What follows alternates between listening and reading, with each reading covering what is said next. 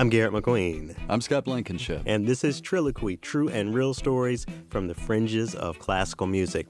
All right, Scott, so let me tell you about this opus. So um, I interviewed um, a conductor this go round. I was surprised. Because you know how I feel. Well, so the, the, the title of this opus is Cats, Cops, Conductors.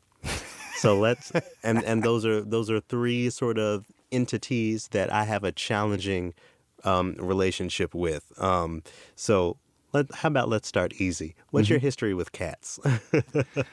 I have had one cat in my life. Well, okay. actually, I had two cats. So I, I, had Whiskey for about 10 or 11 years, and he was awesome. And then, That's a good cat name, too. And then after that, I had one named Roxanne, and she was not good. I, I mean, cats are fine as long as they're at somebody else's house. And see, and that's what I'm saying. And I've, um, I've I've been in the situation to have to live with cats based on some of the guys I dated. So, um, you know, there was Andy who I was with for a decade. May he rest in peace. Um, he had a cat that he had had since childhood when I met him, a Siamese cat named Montgomery. And he lived to be about 25 or 26 years old. He was an old cat. And we just always had, I don't know, I, I grew up without cats first of all, but really without animals in mm-hmm. in the house, much less in the kitchen or in, or in the bedrooms. Oh, you know, yeah. there were some dogs that kind of you know lived outside or, or would come in every now and again. But I was just so uh, I, I hated living with a cat. I hate cat fur on the on the uh, furniture yeah. and on my clothes. But let me tell you, um, when Montgomery went on to cat heaven. Um, First of all, Andy was at work, so there was always the stress of, oh, great, now he's going to think I killed his cat, you know. But, you know, Montgomery just slowly went to sleep, and, you know, we buried him and had a little, um, uh, you know, uh, we both said a few words, and then, you know, to, to have a relationship with and and even even a cat, you know, for so long, for over twenty years, you know, um, people know knew that cat to be a part of his life, a part of our life. And when people were sort of um, thinking about and reminiscing over their Montgomery memories on social media, I found myself getting, you know, a little misty. So, you know, d- d- despite my, and, and there have been many other cats, you know, I live with a cat now named Grover, who, and, and, and we argue plenty. Um, but um, I, I, have that challenging relationship. If if it's up to me, I um, won't won't live with a cat. But I do. There is some cat themed music, classical music out there that I think is uh, really charming. Do you remember um, the Waltzing Cat by Leroy Anderson? I don't. Yeah, it, it even has um, a sort of meow sound in the um, violin part.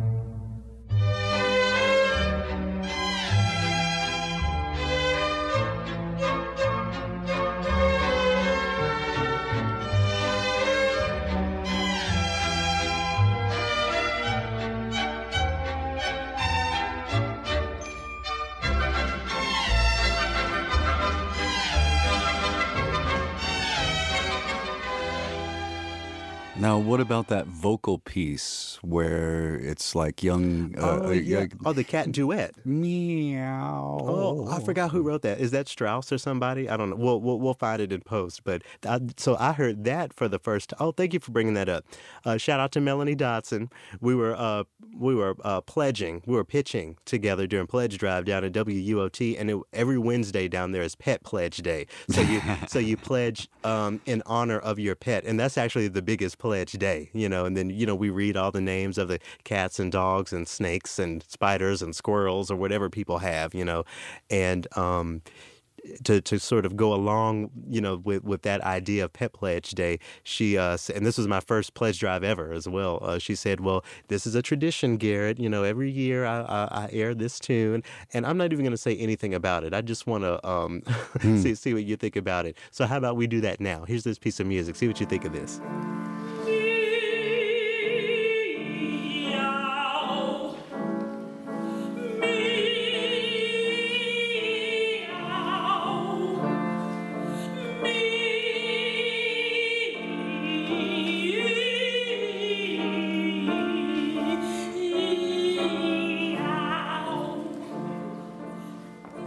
We should record that sometime. You, I, I, feel like you can get into your cat bag with your voice. Meow. Meow. maybe. Or we could do that Aaron Copland tune, I bought me a cat. Oh, yeah. I bought me a cat, my cat pleased me. I fed my cat under yonder tree. My cat says fiddle-I-fee. I bought me a duck, my duck pleased me. I fed my duck under yonder tree. My duck says quack, quack. My cat says fiddle-I-fee. I bought me a goose, my goose pleased me. I fed my goose under yonder tree. My goose says quack, quack. My duck says quack. It's just so annoying. But it's also a little problematic if you remember the the latter verses of that. The singer talks about how he uh, he bought him a wife, and the wife played him or pleased me or and I can't remember what sound Aaron Copland said wives made, but Honey. send all of your angry email to him. Honey. Oh, is that the sound they make? Mm-hmm. Okay. That's, yeah, that's that's the the wife. That's that's the sound that she makes according to Aaron Copland. Yeah, I mean, he wasn't our most how can I say um gender equitable composer, but you know, probably it, it, it is what what it is. But you know, um, you know, there's also uh, Aaron Copland's uh, "Our Town," specifically the the cue from that score called Grover's Corner, mm-hmm. and um, I always bring up. Um, Del's cat, my step cat Grover, when I uh, when I when I play that tune, has it has a nice feel good sound to it. You, every time you visit our neighborhood, you talk about how it reminds you of Aaron Copland's Our Town. So, it does. So yeah. some some uh you know, Aaron Copland wasn't all problematic. There's some beautiful music there too. All right, so that is that is that is the cat portion of this conversation. So um, let's get a little bit more serious. So cops. Um, let me just go ahead and frame this conversation um, by saying that um, I'm bringing this up to um, offer uh, a way to expose people to a piece of music by Joel Thompson. Um, it's called uh, Seven Last Words of the Unarmed. And it is you know, based on hand. I think it's Handel's Seven Last Words of Christ, mm-hmm. um, and uh, he he just takes the last words of seven victims of police brutality and put their final words to music. It's an oratorio for men's choir and orchestra.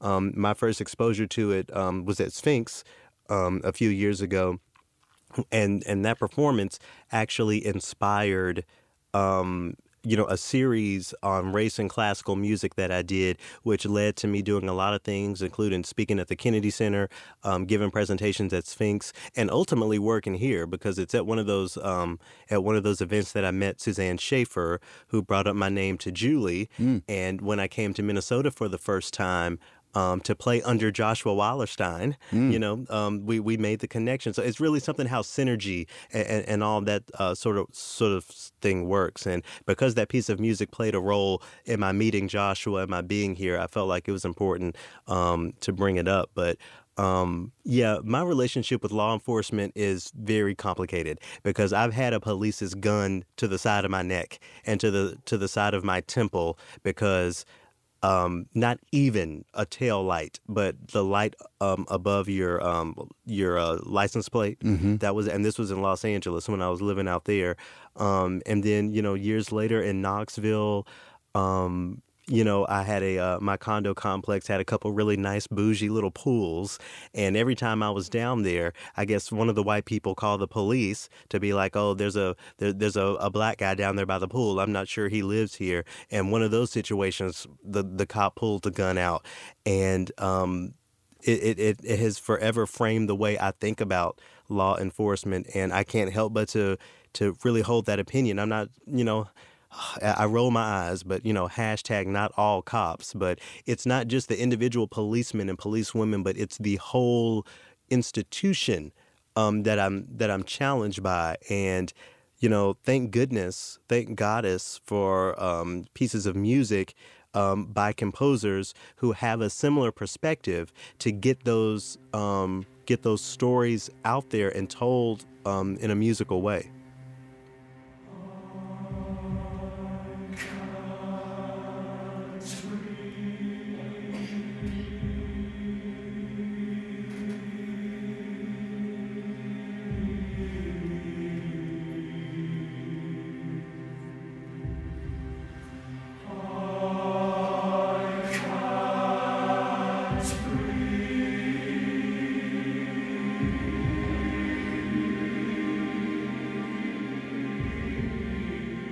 Do you feel one way or another about um, law enforcement before we leave this little portion of the conversation? I don't want to be here for too long. Yeah, um, I had a negative experience that that tainted the way I looked at him for a couple years. Uh, I was on a I was on my bicycle and I was pulled over by uh, a police officer on my bike, and then another cruiser came up, and then a third with a dog. And you and all you have is you and your bicycle. And I'm a guy on a bike. And I had been at an overlook park maybe 15 minutes prior, and I was sitting there just drinking my water and doing some stretching. And someone called uh, called in that I was out there exposing myself. Well, were you? I was out there stretching. and, yeah. No, and it was. Um, uh, I got a very uh, minute glimpse into what it might be like to be profiled.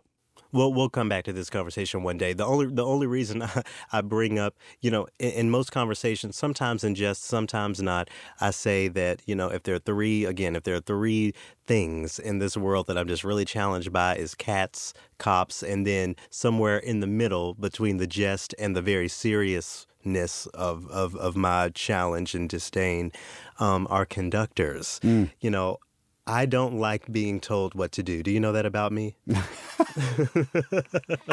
and and you know, so when you so when I get on stage and I have to hear somebody on the podium telling me that I'm playing too um, not quite soft enough, or if I could do this or that, you know, it's easy for the ego uh, to get involved and for and for you to get um, upset. There are a lot of conductors who I um, won't name here, but um, that I air on C24 um, that I have played under that I have complicated relationships with or mm-hmm. folks that I hope I never see again. Um, you'll just have to listen to music through the night if you want to hear any of that uh, any of that tea. But one um, conductor in particular that I had a really nice um, time with was Joshua Weilerstein. So, as I mentioned, my first time ever to Minnesota, I was um, a guest principal bassoonist with the St. Paul Chamber Orchestra. Uh, we play a transcription of this really cool string quartet by Shostakovich, but a full orchestra transcription with winds and percussion, and and um, it, it, was really cool. And and and Joshua Weilerstein led that. Um, and then you know, after I moved here for the job, uh, the St. Paul Chamber Orchestra had me back for pre-concert um, discussions, pre-concert talks, and on one of those, uh, Joshua Weilerstein was back to lead the orchestra. So I knocked on the door of his green room, and I was like, "Oh, so we're going to talk about this, this, this, and this," and you know. Um, he, he was surprised that it wasn't questions like, oh, so when did you want to be a, con- a conductor? Or, you know, I, I wanted the audience to really dig into a, a, meaty conversation about the music on that program because it was some really um, intense music. Um, one one of the works was about um, the, the the crucifixion, mm. you know. So we, we kind of got into that. But but anyway, he was so um, you know, dare I say, impressed by by the way I handled uh, that interview. That he invited me on his podcast called Sticky Notes, which I've already uh, been a guest on. So I encourage you to go uh, back and listen to that. And uh, in return, um, he uh, spoke with me uh, for this opus of Trilloquy. Um, this is our very first, Scott, our very first international um, interview. So he was in London. It was the afternoon for him, and it was the early morning for me. But uh, we had a really nice conversation about what it means to be a conductor, his upbringing, and um, and and some of the ways in which conductors can help lead the change uh, in the concert stage that we're trying to do here with microphones and buttons. So um, yeah, this is a this is a conversation between myself and Joshua Weilerstein. Maestro Joshua Weilerstein, thank you so much for taking the time with me today. Where this is like a transatlantic interview, so this is exciting. Yeah, exactly. All the way. You're in St. Paul, right? In St. Paul, yeah. yeah. you know, I have to say, one of the uh, big things I like to do uh, with folks I interview is uh, go on the internet and try to dig up some dirt. But oh, you, God. You, you seem pretty uh, squeaky clean. I mean, have you have you have you always followed the rules, or is that just something you've had to do as as a conductor to make sure that you know your your your reputation is, is always nice and clean? Well, I mean, not every conductor follows the rules, but I think um, I uh, I try you know I try my best just to be a you know a good person. Uh, you know, then you know this show that's been on uh, the Good Place. Oh, I don't think um, I know um, that one. it's it's fantastic. It's Kristen Bell and Ted Danson, um, and it's about basically being a good person. Oh, and uh, my yeah, wife yeah. and I have fallen in love with this show, and you know we watch it, and you know it's you, you think about it. I mean, obviously that's not the only reason I try to be a good person, but it's uh, yeah, I think it's uh, yeah, definitely a an ethic of mine. well, well, well, that's definitely good, and is and uh, I like that you brought up that there were some conductors of days past and maybe even days present that don't always follow all the rules or at least all the time signatures. But we'll, we'll, we'll we'll get to that shortly. But um, sure. you know, the first thing I kind of wanted to get into is that um, I, I think we're about the same age. I think I read that you're 32. I'm 32 now and um, I've had the great pleasure of playing with some of the world's uh, great orchestras. But I mean, you've led them. How, how, did, how did you manage to get on the podium of all these big orchestras at such a young age? Um, well, I was in at NEC, in New England Conservatory, as a violin student, and I started conducting. And um, I was just, I thought, I had a, my, one of my first experiences with a real conductor conductor was as a freshman at NEC with Ludovic Morlot, who uh, okay. uh, was until recently the music director in Seattle. Um, and I talked to him about conducting a little bit, and he said, "Go watch a video of Carlos Kleiber conduct." And I thought, okay, cool. I don't know really who that is at that point. Mm-hmm. And I watched that video. It was Brahms' Second Symphony with Carlos Kleiber, and I thought, oh my god, this is amazing. I didn't know a conductor could do that, and so I thought, you know, that would be something I would be interested in um, I started getting friends together, offering them pizza and beer to play for me. Um, and we'll, then we'll, we'll, play for snacks. Okay. Exactly. Yeah. I mean, I had no money, so there was yeah. no, there was no, no money was uh, going to happen. But so then I, um, I saw on, I think it's musical chairs, right? It's the website that yeah, yeah. has jobs and gigs for musicians. And I saw this competition for conductors in Copenhagen called the Malko competition. And I thought, you know, it'd be a chance to get experience with a professional orchestra. They invited 30 people to be a part of the competition. So I thought, okay, I have a video of me doing Beethoven 1 with my friends. Mm-hmm. Maybe I'll, by some luck, get into this competition. So I was accepted. I flew to Copenhagen and then got through and won the competition. Oh, wow. At age 21. And so I immediately um, was given 16 concerts with basically the major Scandinavian orchestras and uh, then managers started c- calling and so f- basically from this competition my career grew from there so that that allowed me to get an audition with the new york philharmonic and um, you know be uh, the assistant conductor there and you know all of that sort of everything leads from that source of the Malko competition. Right. You know, it's interesting that you bring up the um, the pizza and beer that you were offering to your friends. It, it seems like having the uh, you know, having access to musicians is a major part in, in developing a, a, a conducting portfolio. I mean, what, what, what, what can you say to that? It, it, it, seems like if you don't have any friends or at least any money to pay strangers, you can't really dive into the world of conducting. Oh yeah, I mean it's it. I couldn't have done it at all without. I wouldn't have been accepted to the competition without having that video. And my friends and you know some people that I was just acquainted with gave their time for I think it was two or three rehearsals and a performance, you know, essentially really for pizza. I mean, there was that was it. And um, I think some of them wanted to get the experience of playing repertoire. Sure. Some of them were were buddies of mine and just did it because they were nice. And I had my dad playing in the viola section. Okay. You know, like it was I was very lucky. Um, and I had also access to some of the best musicians. I mean, my violin section at New England Conservatory was probably like one of the best violin sections I'll ever have. Sure. And that was with a bunch of 18 19 20 year olds. So you know that I, I, was so lucky to be able to get that access to those musicians. You mentioned your dad so i'm guessing you come from a musical family. Yeah um, I, I, call it the weilerstein family circus. Um, my, uh, my dad um, is a wonderful violinist and teacher at NEC and at Juilliard, and my mom is a wonderful pianist, uh, chamber music uh, teacher as well. Uh, my sister is a cellist, um, so I grew up with classical music everywhere. Okay, okay. Well, you know, so folks who uh, listen to this podcast and folks who know me personally uh, know that I have a historic issue with many um, conductors. My, my, my, my, my, therapist says that it it rule it boils down to just a, a lack of uh, respect for authority or, or something. we'll, we'll we'll talk about that more. But you know, I, I'm uh, I'm convinced that it takes a certain e- sort of egomaniac to even want to stand in front of an orchestra. Help, help me understand why you wanted to to you know get take your career onto the podium. Um, well, I think in in some sense, I knew that as a violinist, there was a limit. I I, I could play, but I wasn't going to be a soloist. I I could potentially be in a string quartet, but that is a lifestyle that I was very hard. My dad was in the Cleveland Quartet for 20 years, and mm-hmm. it was it was a hard life. Um, very successful for him, but lots of work, lots of traveling, lots of time away from home. Which, of course, now I'm away from home all the time, so right, that right. didn't go exactly how I planned it. But um, in so when I saw this video of Kleiber, I always come back to it because it's something that I, I've read of musicians that played with Kleiber.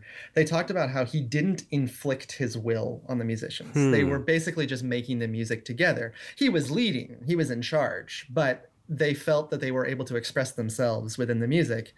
And to me, that combination of having that sort of benevolent dictatorship yeah. of le- of leadership, along with sort of finding a way to empower all these musicians from the front to the back stand, I thought, okay, well, this can in some sense be like large scale chamber music.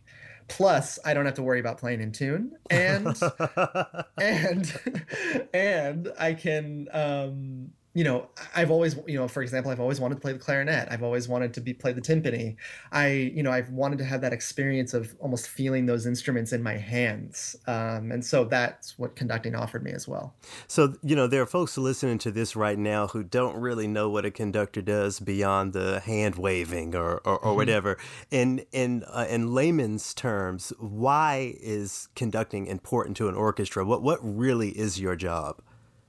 Um, it's a great question because I think a lot, of, as you probably as you know, I'm because you've played in so many orchestras. Yeah. Sometimes orchestral musicians ask this question as well. It's not just not yes. just uh, people who don't know what conductors do. Um, so I I find like if, to compare it for somebody who doesn't know what conducting is. I would compare it to like a really good basketball coach or something. Okay. Um, they're not the ones making the sound, so they're not the ones on the court playing, but they can sort of guide the proceedings and, you know, show people where they're going, keep things efficient, keep things running smoothly. You know, if you imagine an orchestral rehearsal, there's could be as many as 100 people playing. If 100 people were all yelling at each other about how this phrase should go, where we should take time, whether we should even rehearse this passage or we should go on on. You know, that's where the conductor's sort of central authority comes from. Okay. Um, and a conductor can also really guide the vision of a piece. It depends on the repertoire, but you know, take a a piece where there's a lot of disagreement about like what the tempo should be or what the even the character of the music should be. So if the conductor comes in with a strong enough idea of what they think the music is trying to tell them, they can really bring everybody along and make it into a sort of a cosmically transcendent performance. Mm-hmm. And, and, and based on that description, you know, I, I kind of uh, see a conductor as not just the coach, but also the referee in a way. When you're talking mm-hmm. about you know facilitating discussions and, and, musical ideas, have you ever found yourself in the situation of you know having to uh, facilitate some sort of orchestral argument or big disagreement when it when it comes to the way something is presented? Yeah, I mean, I think it's a great analogy to a referee as well. I mean, I think a lot of people who are outside of the orchestral world are shocked to find out because I think musicians we have this reputation as we're such free artists and we're thinkers and everybody's just free all the time. But in an orchestral rehearsal, what would you say 99 to 100% of the decisions are made by the conductor right yeah so it seems like it yeah i mean it depends and uh, there's there's a specific orchestra that i work with a lot in germany where it really does feel like a big quartet rehearsal and everybody's shouting comments from the back of the sections and it's so exciting for me. Um, i think the first time i was there i stopped to address something and the last stand violinist said you know what character should this be? And i was stunned because that had never happened to me before as a conductor. Hmm. and you know you have to switch gears for a second. I looked around i was like oh this is normal here. This is amazing and so we had this wonderful dialogue going um, in terms of other places where that's not the case, yeah, I mean there have there have been times where musicians have sort of gotten into it with each other, and you do have to facilitate that. And um, I had one experience where they just one part of the orchestra was kind of following me, the other one wasn't, and then they started accusing each other of not following me. and so I was just like, "Look, I'm going to try to be helpful you listen to each other and let's just make the music together okay? Let's yeah. just let's just play and we'll we'll work it out. And you know i was trying to diffuse tension but i mean that can happen you know? Musicians are often very passionate about what they believe in, and so yeah, there, there's going to be disagreements. Well, yeah, and and it's the passion that makes the music really. At the end of the day, that's what makes it come alive, in in, in my opinion.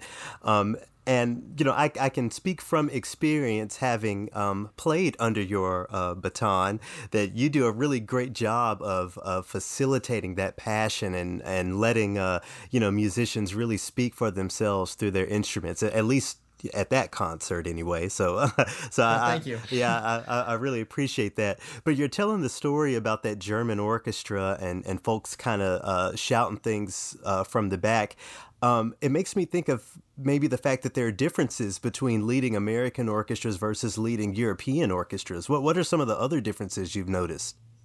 Um, I don't want to generalize too much because every orchestra is a little differently. Sure. I mean, for example, where we work together in St. Paul, that's a very different sort of uh, working relationship than other orchestras have right. in the U.S. Um, I would say.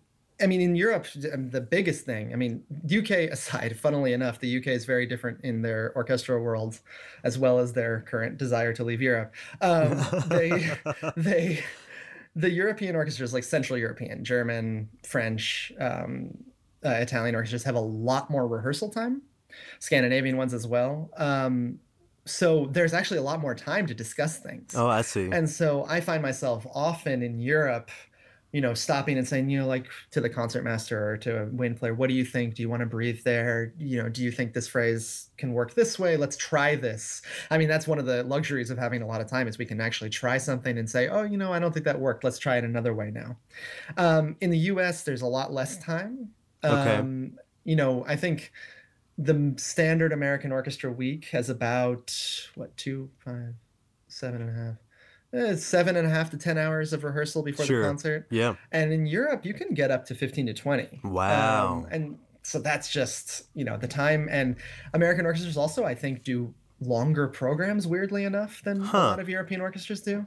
So actually you have even less time to rehearse. Um, so in the US, you know, like efficiency is really prized and you have to know how to say something directly, which ironically makes you feel like you have to be more authoritative. Hmm. Um, you know, you were talking about in St. Paul, that that's such a wonderful thing because everybody does they play so much without conductor and they have that ability to work as chamber musicians. But I've found in certain orchestras, they don't want that. They just want to be told what to do Hmm. and told how to do it and don't get too into the weeds. And then in Europe, sometimes again, it depends. They're they're like, don't tell us what to do. Let's find it together. Hmm, that's interesting. Yeah, and when you talk about a, a longer rehearsal process, I think about how, how painful it would be for me to, you know, go through an even longer rehearsal process with a piece of music that, you know, I, I know so well. How, how, how do you how do you begin to spend that much time with, I don't know, Beethoven five or or Brahms three or one of these works that, you know, most musicians will have played multiple times already? Well, it's tough, but I think one one of the results of this timing disparity is that often American orchestras and actually the UK orchestras have the, probably the least amount of time. Hmm. For example, I did a concert uh, with the London Philharmonic um, where the program was Sibelius Valse Triste, Rachmaninoff's Second Piano Concerto, and Tchaikovsky's Sixth. So two of the most played pieces. I Right. mean, the concertmaster told me while they were tuning that they played Tchaikovsky's Sixth literally a hundred times the year before. Oh, oh wow. Um, And we our rehearsal was from three to six in the afternoon, and the concert was at seven. That was it. Oh my the goodness. whole process. Um, so that's extreme. That's not always like that, but um, so so the the result of that though is that the London Philharmonic or the American orchestras they came so prepared. And they can sight read the music like down almost Mhm. immediately, unless it's a new piece. But as you said, for something familiar, they just know it. Um, in in Central Europe, they don't come unprepared, I would say, but they come ready to explore, and that includes exploring their own parts, um, and you know, sort of easy. They do the work sort of as we go. Um, I remember my teacher once saying, you know, when you first conduct a European orchestra, you will think you are conducting a bad orchestra.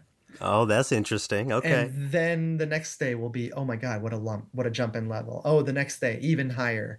And so everybody's sort of it's a it's a more of a process than with a an orchestra that has less rehearsal time where they sort of come ready and say, okay, put your stamp on this as quickly as possible.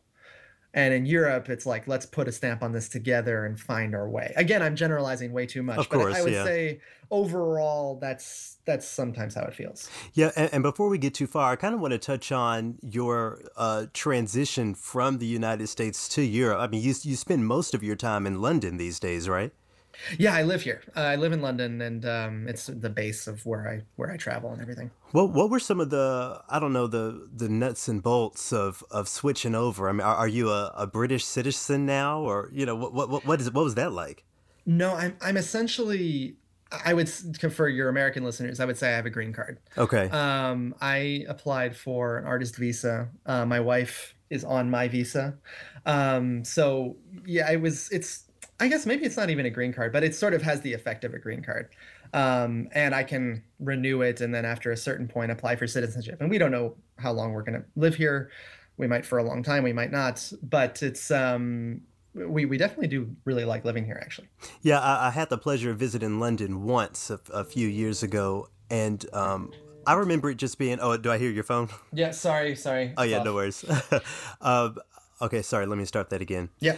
Um, yeah, I've had the pleasure of uh, visiting London once a few years ago, and I loved it. But it just seemed like such an expensive place to live. Is, is it viable for a, a musician to to make a living there?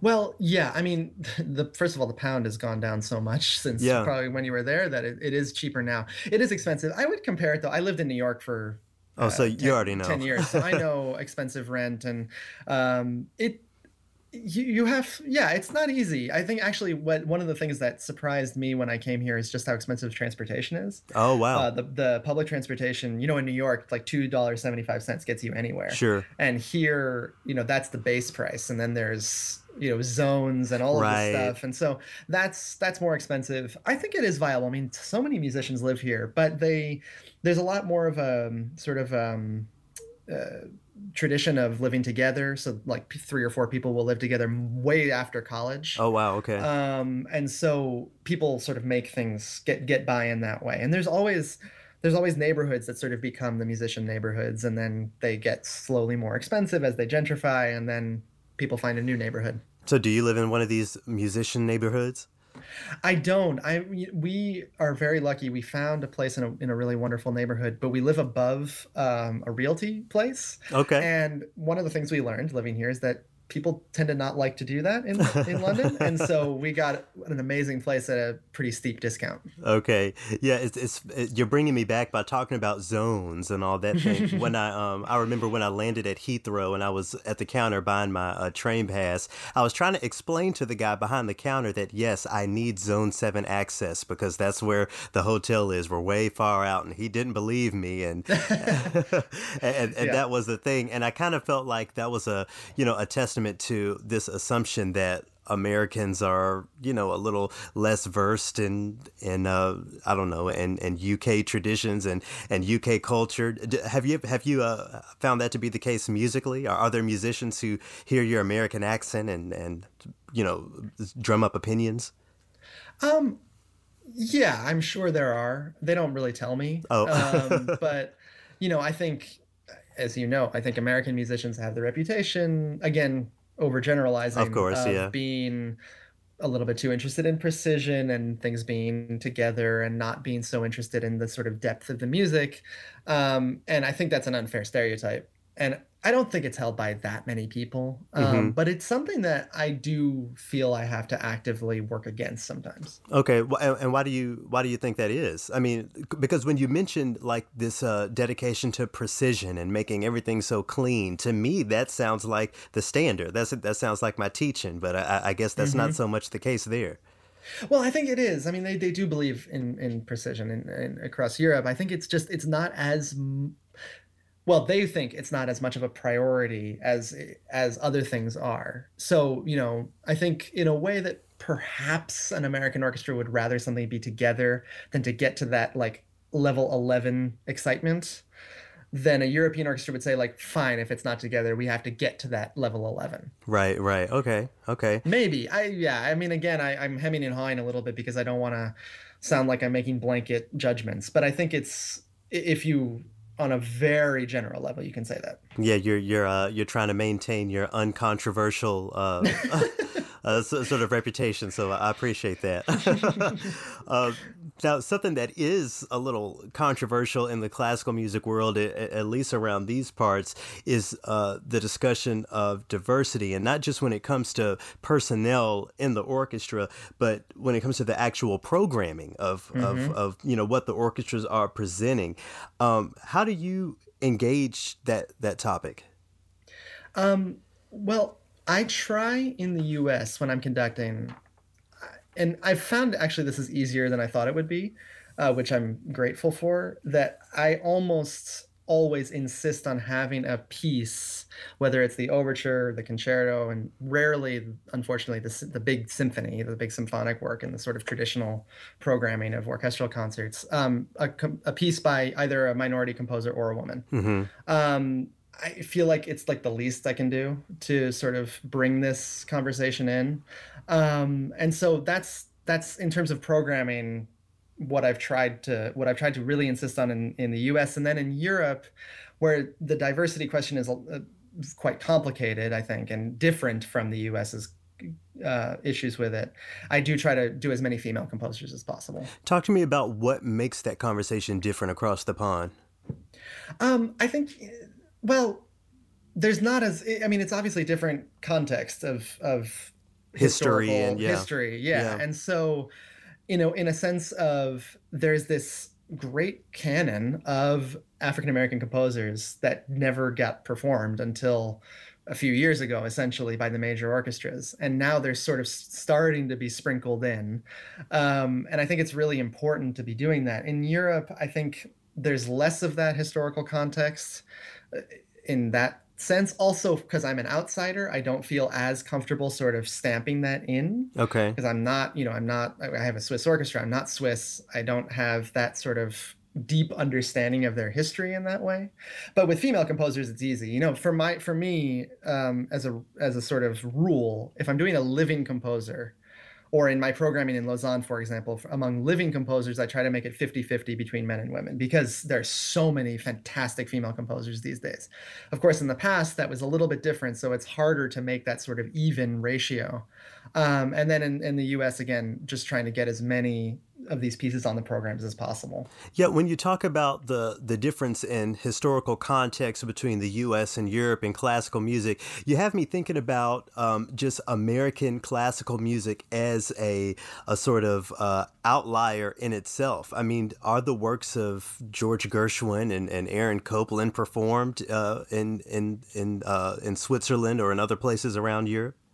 Yeah, and I find people love them. Um, Gershwin is hugely popular in Europe. Um, I think Copland is a little bit less because people have this idea of, especially pieces like Appalachian Spring, being too sentimental. Okay. Um, but I think that's more down to performance than it is about the music itself. I think if you perform it in the way that I believe Copland intended to have it performed, where it's not sentimental, mm-hmm. then it's so moving and touching what he did. Um, I've found with American composers who are less familiar to European audiences that that's harder. I see. Um, you know, for example, I tried to get a, a, Florence Price symphony performed, and they were like, "Who is that?" Wow. Um, you know, we don't know who that is, and our audience won't come. And they were honestly probably right. Um, but I did actually get a performance of Price's First Symphony in Iceland, of all places. Oh, okay.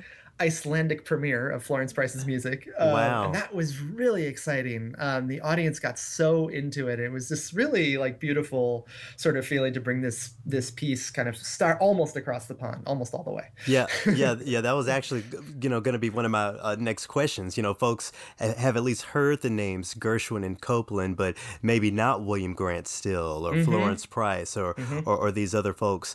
Um, one of the arguments that I make here, uh, specifically specifically as it relates to Duke Ellington, but there there are other composers who this conversation can relate to, is the idea that you know Mozart wrote um, lots of music inspired by to- Turkish culture. Of course, Brahms mm-hmm. wrote all of those Hungarian dances. So when you talk about uh, folks like Duke Ellington, you know I think about it in the same way: culture being connected to classical music, even though you know the music of that culture may not be a main part of the canon. Are there are there cultural music musics of of Europe that make it into the concert hall that we don't really uh, have a context for here in the United States? Um, not. I don't. I think the programming is pretty standardized across. Huh.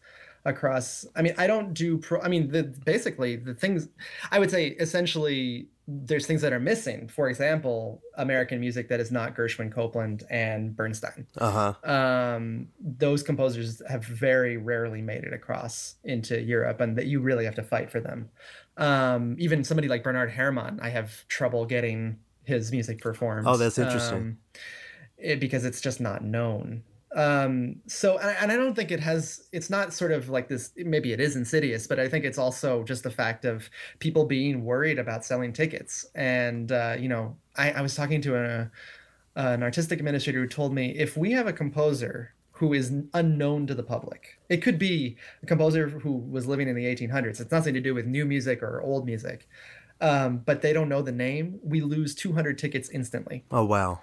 And you know, I on one hand, you think, well, we have to fight. We have to make the classical music programs modern and relevant to society but also you also have to stay survive yeah and so you know i i felt okay, I've been f- kind of fighting for this program for the last hour with this person, and then I, you know, I realized, well, who am I to tell this orchestra they have to lose 200 seats of revenue when they're paying me to come conduct? Right. So, you know, I, I felt there there is that difficult balance that every orchestra has to find, and I find in in in both Europe and the U.S. the programming becomes pretty rigid to the stuff that people know. It's interesting because for if I were in those rooms fighting for this music, I would, you know, turn over uh, to the marketing team to have to worry about ticket sales and that sort of thing. Do you, do you not feel like it it mires down your role with an orchestra to have to worry about things like ticket sales? Um, yeah, it's hard. I think um, the marketing teams, you know, have to they have to try in their in the ways you know i think it's sorry let me start that over um, i think it's hard but i also think that there are creative solutions out there um, that people haven't tried as much perhaps as they should you know I, I, one of the people who's become a big figure in the classical music world recently is aubrey bergauer from the california symphony um, she has made a huge splash with sort of very obvious initiatives that I guess nobody had thought of before, mm. um, like uh, translating the the California Symphony's website into Spanish. Oh which yeah. Resu- which almost seemingly directly resulted in them having an increase in Hispanic uh, attendance at audience at, uh, at concerts. So you know that sort of easy stuff that we don't even think about. I mean, it's just about getting outreach to the people. If you're going to lose 200 people because they don't want to hear uh, William Grant Still, then you've got to find those 200 people somewhere else. Yeah, that's a great point. Yeah, I'm going to write that down because that, that's something. Yeah, you're right. It's obvious, but just sort of not thought about. That that's yeah. that's definitely uh, like that. Um, so I'm curious. Um, you know, every musician, whether they want to admit it or not, has gotten lost at some point, you know, during a rehearsal or maybe even a maybe even a performance. I'm curious, has that ever happened to you? Have you ever conducted, I don't know, the Rite of Spring and just kind of got lost in the mixed meter sections or something like that? Um not something that like took like happened for a long time. I mean, okay. I've certainly made hun- hundreds of mistakes sure. while conducting, uh, where I make make a beat pattern wrong. But in terms of getting completely lost, um, I mean, I've I've presided over performances that resulted in chaos. Okay. uh, I had a one of what. Uh, well, I mean, one if you're looking for something that was directly my fault, I did West Side Story and the connection from Cool to the Rumble. I we hadn't rehearsed that a lot, and I kind of gave half a cue to the timpani player to go on to the rumble one bar too early. I mean, if it's sort of like it was the kind of thing if we had rehearsed it more, I don't think it would have happened, but I still sort of half did it. And yeah. then half the orchestra went with him, the other half played in the correct bar. And so for about 15 or 16 bars, it was just just like it was really like a rumble. Like it was just yeah an actual rumble. chaos. It was an actual rumble.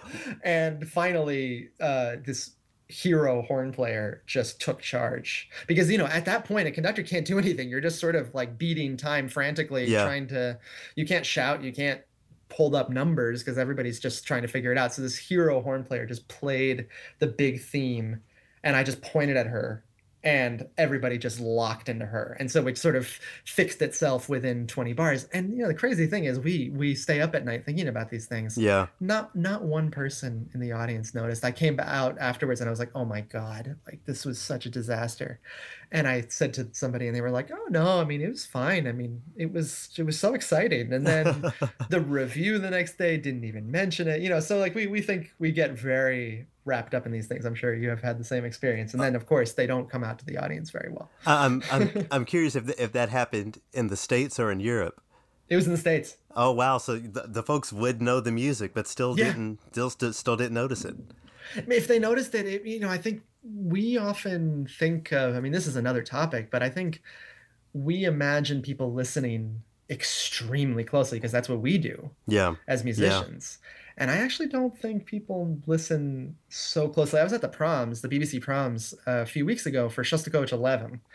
And the, for those of you who don't know, the BBC proms is in the Royal Albert Hall. It's like thousands of seats. It's yeah. huge. It looks like a gladiator arena. Yeah. And the conductor and the orchestra had this genius idea of putting these huge church bells up in the top of the hall. Um, and the end of the piece has these church bells sort of ringing this alarm. And they came from behind most of the audience. And I knew it was coming, so I was kind of waiting for it. And it happened, and it was just unbelievably loud and so exciting. And I looked around the audience, and I don't think maybe they noticed, or maybe the convention was you have to stay still and not show any emotion during a classical performance. But no, five or six people turned around to where the sound was coming from. The rest of the audience almost seemed to not even realize there was something happening. And so sometimes I think that's our job to make people listen closer but also like we have to realize that people are not necessarily listening on that kind of level of us knowing every note of the piece yeah and uh, and I'll just quickly say that I found that to be the case for me as a musician and as a radio personality I'll you know I'll say I'll say Mozart was born in you know 1766 mm-hmm, instead of 1756 mm-hmm. and i just beat myself up about it but of course no one you know really th- right. th- there, there's the one person who you know is shaking their head in front of the radio exactly. but yeah i mean I, when i make my podcast i i my editing is so rudimentary and i get so upset when i listen to it later and i'm like oh I, you can hear me breathing there and it's terrible. But actually i get some i'm sure you get these too i get some really funny emails from people. Um, i had a british listener correct my pronunciation pronunciation of some British British words that were pronounced in a certain way that I was pronouncing in an American way. Okay, uh, so that was very helpful. Uh, and so I get some I get some emails about little mistakes that I make that I haven't, of course, haven't even realized. Right. well, uh, but before I uh, wrap this up, uh, I just have a couple more questions for you. Yeah. So what? Um, you know, I, I described up and coming conductors as egomaniacs, so I'll do that again here for for all the young egomaniacs looking for a career in in conducting. What what would you say are the the first few steps for them for their journey? Well, one, don't be an egomaniac. I mean, really, but I, I mean, I'm I'm joking, but seriously, um, just as a side, can I swear on the show? Sure, yeah. Okay.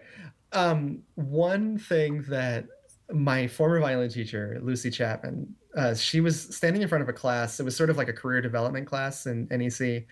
And she was scheduled to talk for like 45 minutes. And she obviously did not have 45 minutes of things to say about career development because mm-hmm. so against her sort of ethos as a person.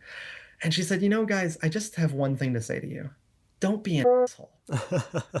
and it, you know, it's just it's so true. And yeah. I think, you know, so one, don't be an egomaniac.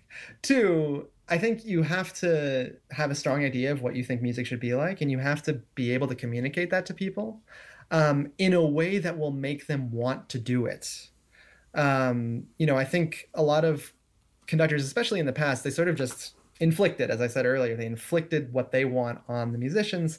The musicians don't have any choice, and they just do it. Yeah. But the most transcendent performances are not those. The transcendent performances are the ones that or when everybody's bought in. Mm-hmm. So that's on a sort of meta level of being a conductor. Um, but I would just try to get as many people together as you can, even if it's just a pianist or a string quartet, and just bash through a lot of the standard repertoire, like the Beethoven symphonies, the Mozart symphonies, the Haydn symphonies. Those are like the sort of core ways conductors start learning how to conduct. And um, you'll see a lot of uh, a lot of friends of mine who are orchestral players try to conduct, and then they they stop complaining at least for a little while.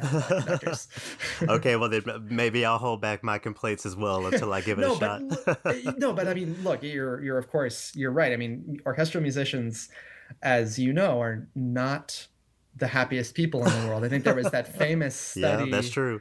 Wasn't there that famous study that said like orchestral musicians have the job satisfaction somewhere just above prison guards? Oh my gosh. and I you know I don't know that was one study. I don't know what the methodology of it was, but you know, an orchestral musician, if you imagine it, especially I would say especially for a string player, but also for a wind player like yourself, if you're a violinist who's grown up being the top of your class and you go to school and you want to be a soloist and it doesn't work out and then you go to an orchestra you're the fourth stand in the first violins and all of a sudden you are making zero decisions mm-hmm. the conductor is making all the musical decisions the concertmaster or leader of the second violins is making all the bowing decisions you're told how to vibrate how to what fingering to use how to phrase everything you know it's it's natural that that would cause a lot of resentment and difficulty for somebody. And so i think for me my job as a conductor is to try to reinvigorate that sort of creative process for an orchestral musician and try to bring that out of them again rather than just saying well i'm here and i'm standing on the podium and now you're going to do what i want yeah well that's very encouraging for me to hear from a conductor maybe i'll uh, again like i said maybe i'll lighten up now and give it give it all a second look I, I wonder if there's any um, any non-classical music you're you're listening to? Is there anything on on your uh, on your iPhone or however you listen to music that isn't classical? I wish I could say like honestly yes. Um, I I uh, well one thing I mean it's I guess related, but I I've started learning the clarinet, and because I've wanted to learn how to play klezmer clarinet, and mm. so I've been mm. listening to a lot of like Giora Feidman and David yeah. Krakauer. Um, so that's been really fun uh, to get back into that. But other than that, uh, I mean, really sadly, no. well, well, next time I see you in person, I'll I'll quiz you on some clarinet fingerings because I, oh. you know, yeah. and I will get those answers wrong. so how can uh how how can folks uh reach out to you if they want to reach out or find out more about you, the orchestras you play with, and the work you have coming up? Um, well, I have my website, uh, joshuaweilerstein.com. Um, I'm on Twitter sparingly, more on the politics side of Twitter, which is just a nightmare, but sure, yeah, it is interesting it? enough, and that's at Josh Weilerstein because my name is too long to fit into a Twitter handle. Um, and then on Facebook, also at Joshua Weilerstein, and, and also my podcast, that Sticky Notes podcast. You can uh, write messages to that, and, and I'll uh, I'll get back to you. All right, well, uh, Maestro, thanks so much for spending the time. Thank you. Joshua Weilerstein and Garrett McQueen here on Trilloquy. You know, Scott, because you have never been an orchestral musician, maybe it's it's hard for you to understand how rare people like Josh are. You it know? is. And, and and oh, because you interviewed countless conductors and, and that sort of thing. Mm-hmm. Do you, excuse me, uh, do you think uh, I, I, won't ask you to call anybody out, but does it to you? Did it sound like uh, Josh is someone who you would be interested in having another conversation with? Sure. Yeah. Sure. I think if we, um, you know, I, I haven't had too many negative experiences because the interviews that I've done with conductors, you know, there's a short window. You have to get in and hit the questions that you need to air. Mm-hmm. So it was really great to listen to you guys really dig into these issues, and I appreciated it. Yeah. So once again, if you would uh, like to, um, you know, get, learn more about Joshua Weilerstein, you can uh, head over to his website. Uh, definitely check out his uh, podcast. Scott, it's on the more traditional side. It's not quite as trill as Trilloquy, but uh, a really uh, a great project. Be sure to look for um, the episode of Sticky Notes that um, I had the pleasure of being a being a guest on. All that information will be in, in, the description over at trilloquy.org org. All right, so for the next opus of Trilloquy, Scott, um, we got a we had we had a whole bunch of folks in the into the studios. Uh, so we're gonna um, uh, talk with uh, the leaders of the Twin Cities uh, Women's Chorus. A 16 member chorus is gonna come in, and we're also gonna uh, talk to their uh, director Jan about the organization, what some of its goals are, and um, what what is the role of a women's chorus um, in this contemporary, you know, time when we talk about uh, hashtag Me Too, when we talk about gender equity, uh, what all that means. So um, yeah, looking look, forward to it. Looking forward to that uh, for sure. So, again, um, check out everything at trilloquy.org as far as uh, videos, descriptions, and all kind of fun extras that Scott puts together. Suggested listening and all that other sort of thing. And if you'd like to reach out for uh, to us, you can send an email to trilloquy at americanpublicmedia.org. If you happen to be listening through a, uh, a podcast portal, give us a uh, subscribe and, and a like, I get, or I don't know, a review. Is that how they do it? Yeah, give us five stars, give us one star. Just just give us what you give us. Right it's, on. It's a pleasure to be here, and it's great to have you as a listener. See you next time.